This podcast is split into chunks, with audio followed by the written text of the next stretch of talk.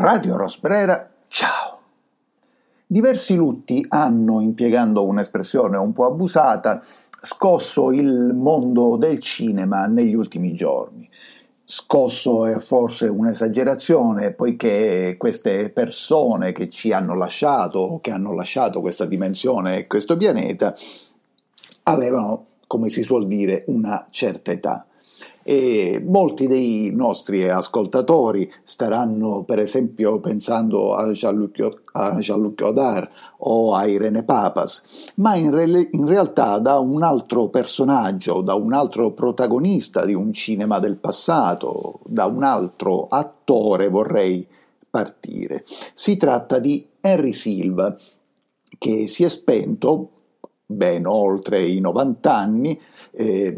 negli Stati Uniti il 14 settembre. Henry Silva era un attore particolare, aveva cominciato, un attore americano, aveva cominciato nel cinema americano, aveva interpretato dei ruoli di duro anche in alcuni classici, Sfida nella città morta, Bravados, dove era uno delle, una delle, dei cattivi che poi non si rivelavano tali, che Gregory Peck eh, inseguiva per una vendetta fuori luogo, uno degli altri era Lee Van Cleef, e appunto a questa categoria di attori come Lee Van Cleef, come anche Clint Eastwood per certi versi, come Charles Bronson, Henry Silva apparteneva, cioè di questi attori che forse sarebbe ingiusto definire, almeno in alcuni casi con, espre- con poche espressioni, però di questi attori che basavano sulla durezza, sulla decisione, sulla definizione, sulla risoluzione, sulla potenza della, della, del proprio volto e del proprio fisico, una parte cospicua delle loro interpretazioni. Ecco, questa dimensione della recitazione in Henry Silva direi che addirittura si esalta, si moltiplica, raggiunge vette innervosenti, eh, i dispacci d'agenzia che, eh, che, ne annunciavano la morte lo definivano l'attore dalla faccia di gomma ed è vero, a tratti nei film da lui interpretati la monoespressività di Henry Silva finisce quasi per infastidire lo spettatore. Tuttavia per i suoi personaggi è stato, sempre, è stato spesso un elemento molto molto efficace e Henry Silva ha attraversato gran parte del cinema di genere italiano, soprattutto del poliziesco, benché eh, il primo film girato ufficialmente in Italia da Henry Silva sia un western di Carlo Lizzani intitolato Un fiume di dollari. Ovviamente sarebbe lungo mh, fare l'elenco delle pellicole interpretate da Henry Silva, c'è veramente di tutto. E, ci sono veramente quasi, le, quasi, tutte le nazioni del mondo, gli Stati Uniti, l'Inghilterra, la Germania, la Francia, il Giappone, eh, ma appunto in Italia e vi è più nel, nel genere poliziesco, eh, Henry Silva si è affermato e aveva scavato un solco nell'immaginario da uomo duro, a volte da buono, a volte da cattivo, tanto poi da essere recuperato, eh, come spesso accadeva per questi attori nel cinema d'azione americano degli anni Ottanta. È stato Henry Silva una sorta di attore feticcio per Fernando Di Leo, la mala ordina, il boss, ma non solo ha interpretato due belle e ormai piuttosto dimenticate pellicole poliziesche di Emilio Miraglia, eh, Assassination e quella carogna dell'ispettore Sterling, è stato anche un attore protagonista di, di alcuni classici o piccoli classici di Umberto Lenzi che Henry Silva in una intervista, in una vecchia intervista ricordava, non solo lui, come il regista che più gridava nella storia del cinema, uno che veramente è diventato nel tempo un piccolo classico, Milano odia, la polizia non può sparare, ma anche L'uomo della strada fa giustizia con una bella colonna sonora di Bruno Nicolai. E addirittura, eh, a proposito di colonne sonore, un, altro, un altro poliziesco, anche questo misconosciuto, in realtà verrebbe da dire per certi versi meritatamente misconosciuto, anche se ha degli spunti interessanti, un titolo vagamente cacofonico, fatevi vivi, la polizia non interverrà, spunti interessanti dovuti al fatto che ha un'inusuale ambientazione sul lago di Como, al confine fra l'Italia e la Svizzera, e in quella provincia così lontana, però si affrontano beghe fra un poliziotto e un capomafia che vengono dalla Sicilia, esattamente da Villa Abate in provincia di Palermo, film che ha una bellissima colonna sonora di Piccioni, e, e però poi al di là di un inizio fulminante con Henry Silva che entra in questura, eh, bella giornata signor commissario, e lui risponde che mica ci trovi di bello, vado a memoria, poi in realtà è girato con, con un certo disinteresse, con un certo menefreghismo da un regista Giovanni Fago che in altre occasioni migliori prove di sé aveva dato. Eh, ma appunto sarebbe... Eh, inutile, perfino noioso, eh, fare l'elenco delle, dei film interpretati da, da Henry Silva, però perché ho voluto parlare di Henry Silva? Perché alla fine, in un mondo in cui giustamente da una parte, anzi più che giustamente da una parte, si tendono ad affermare i diritti di, di qualunque minoranza, in questo caso parliamo delle minoranze diciamo, che hanno eh, gusti sessuali più inusuali anche in questo caso, e anche se poi tutto questo diventa, soprattutto in campagna elettorale e soprattutto per quei partiti che fanno finta di essere di sinistra ma che sono i partiti davvero di destra in questa nazione, diventano ragioni di propaganda e di fumo negli occhi. Ecco, in un mondo di questo tipo mi sembra anche giusto eh, usare in qualche modo la memoria di Henry Silva per eh, affermare un elogio della virilità. In passato ci siamo riferiti alla sensualità e alla sensualità femminile, abbiamo fatto riferimento alla sensualità e alla sensualità femminile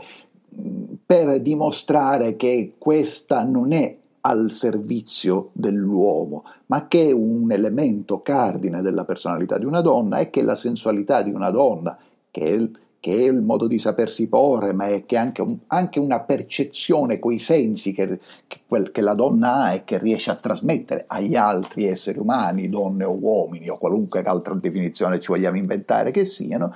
Ecco, così la virilità non è qualcosa di negativo, la virilità forse in un mondo dominato dalla retorica e dal nulla ideologico come quello di oggi, viene istintivamente da molti connessa anche a una certa violenza, a una certa brutalità, a una certa aggressività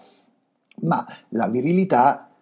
in una società patriarcale, ma anche no, è la capacità di prendere delle decisioni, è la capacità di imporre un'idea, è la capacità di gestire una situazione, è tutto ciò che di positivo può essere connesso alla forza fisica che più o meno l'uomo possiede, l'uomo, l'uomo di sesso maschile. In questo senso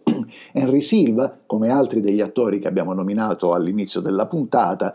incarna eh, un tipo di personaggio e di persona che tende a essere assente nella società di oggi, dove o l'uomo sì, davvero pensando con questo di, di conservare una parvenza di, vir- di virilità, si rifugia nella brutalità, o il sesso maschile è ridotto appunto a un nulla sensoriale, fisico e ideologico. Con la sua faccia dura, di pietra forse più che di gomma, con i modi bruschi dei suoi personaggi, insomma Henry Silva ci dice che il carattere ha diritto di esistere, che il carattere è un pregio, anche se può avere degli effetti collaterali non sempre semplici da gestire. Il carattere è anche fonte di ispirazione e con un volo pindarico eh, vorrei avviarmi alla chiusura di questa puntata facendo riferimento invece al surrealismo, ma per tramite di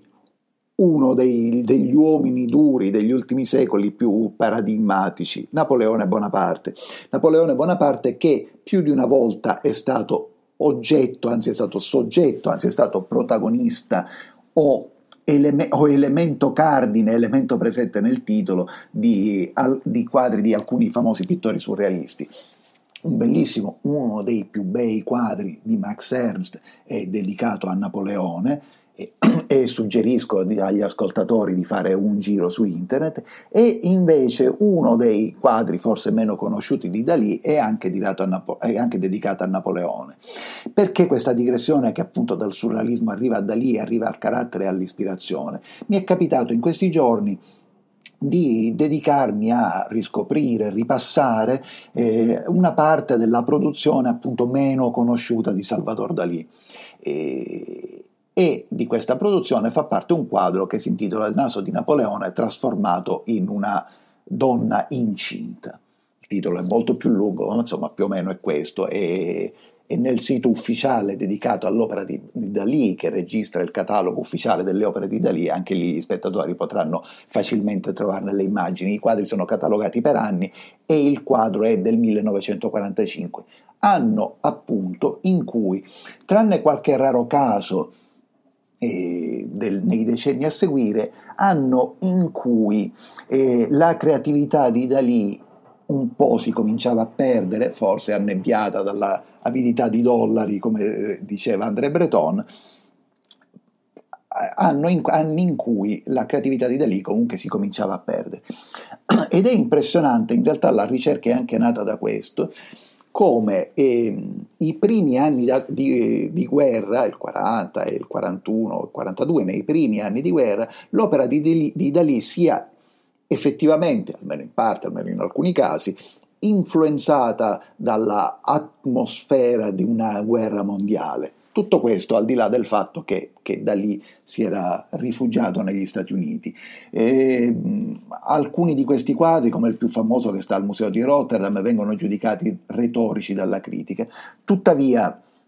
ce ne sono due o tre che conservano una loro potenza e, e, che appunto sfuggono alla retorica, anche se forse l'impegno civile, anzi forse è un eufemismo, l'impegno civile non era il tratto principale del, del carattere appunto di Dalì.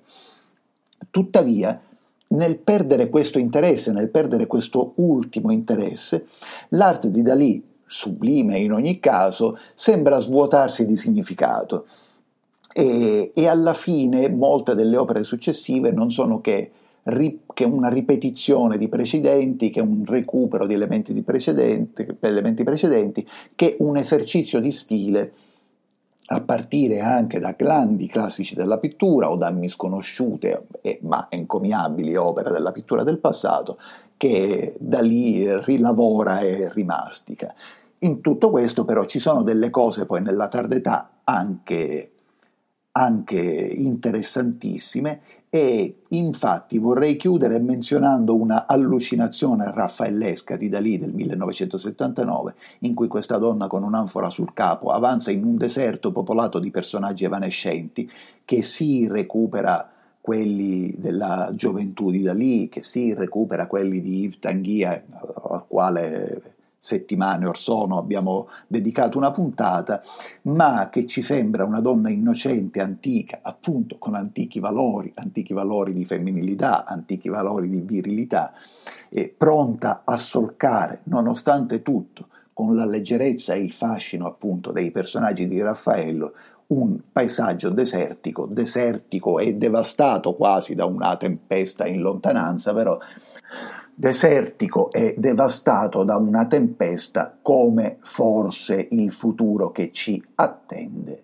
come forse il futuro al quale dovremo far fronte,